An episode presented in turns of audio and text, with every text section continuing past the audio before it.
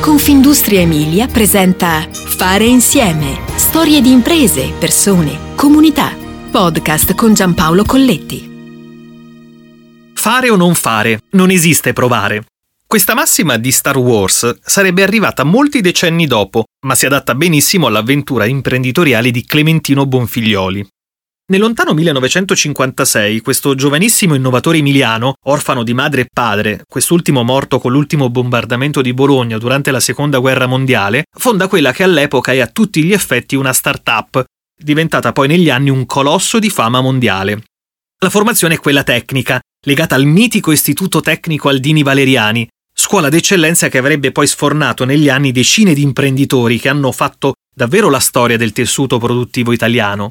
Ma in Clementino si intuisce subito che c'è anche una passione smodata per tutto ciò che riguarda la meccanica. Così entra come disegnatore alla Samsung Ingranaggi, per poi mettersi in proprio con altri suoi compagni diventati soci in affari.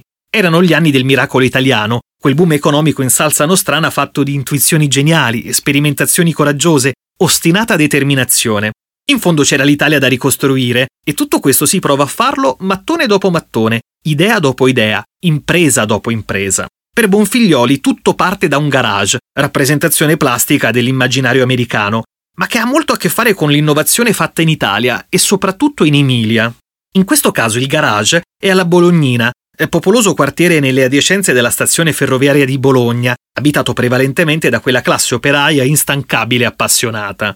Papà inizia facendo ingranaggi di ricambio per macchine agricole anche americane. Si tratta di ricambi legati alla manutenzione, dalla produzione di ingranaggi passa alla scatola che ci sta intorno e costruisce i primi riduttori. Già nel catalogo numero 2 è presente il riduttore con il cambio della macchina endotermica tradizionale, racconta Sonia Bonfiglioli, presidente e amministratrice delegata di Bonfiglioli Riduttori, seconda generazione dell'azienda di famiglia, entrata nel 1992 e al fianco del papà fino al 2010. Presidente AD di Bonfiglioli Riduttori, seconda generazione dell'azienda di famiglia, entrata nel 1992 e al fianco del papà fino al 2010. Concretezza e visione, perché per Bonfiglioli la sua impresa deve avere radici ancorate alla comunità emiliana, ma una forte vocazione globale. Con gli anni 60 ci si sposta all'Ippo di Calderara, a due passi dall'aeroporto. In fondo l'azienda stava già letteralmente prendendo il volo, e possiamo dire che siamo già nati con le ali. Papà ha avuto sin dall'inizio questa visione internazionale e già nel 60 compaiono i primi cataloghi in lingua tedesca e poi negli anni 70 arriva la prima esperienza manifatturiera in Spagna, con l'apertura degli stabilimenti di montaggio e produzione, ricorda Bonfiglioli.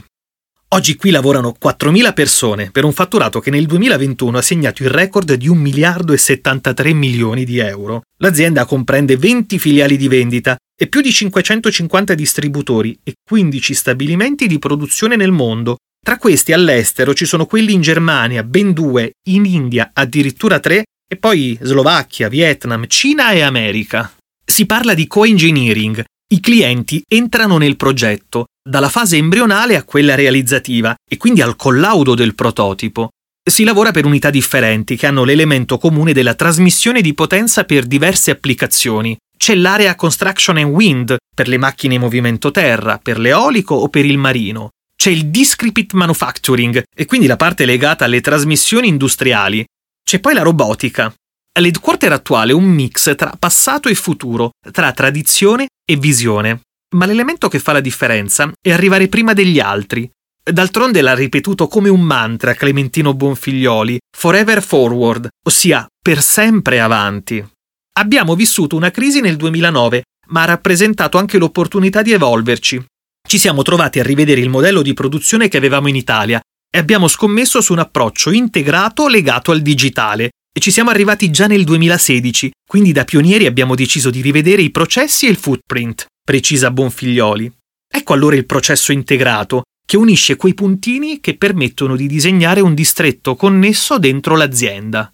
I robot ci ruberanno il lavoro, si dice spesso, ma il lavoro va ridisegnato secondo le nuove sfide e apportando nuove competenze. Con Boston Consulting abbiamo fatto una mappatura delle skill e poi una previsione di quelle attese e un percorso di formazione che ha visto nel nuovo stabilimento una media di formazione di 200 ore all'anno, un numero incredibile. E poi investiamo nei nuovi talenti. Abbiamo fatto un progetto sulla robotica con il patentino con il Belluzzi di Bologna, dice Bonfiglioli. Nel 2018 nasce il progetto pilota Digital Retraining e poi c'è la Bonfiglioli Academy, piattaforma che offre corsi su misura e la possibilità di accedere a una biblioteca con oltre 16.000 moduli esterni, disponibile anche in versione mobile tramite app. Il percorso di trasformazione non parte dalla fabbrica, ma dalle competenze. E in accordo col sindacato il premio di risultato di ogni operatore si lega anche al suo percorso professionale di reskilling. In questo il concetto di long life learning, ossia quella formazione continua essenziale, e si affronta con una logica che motiva il dipendente, conclude Bonfiglioli. In un mondo che si trasforma di continuo, la conoscenza resta l'investimento per crescere.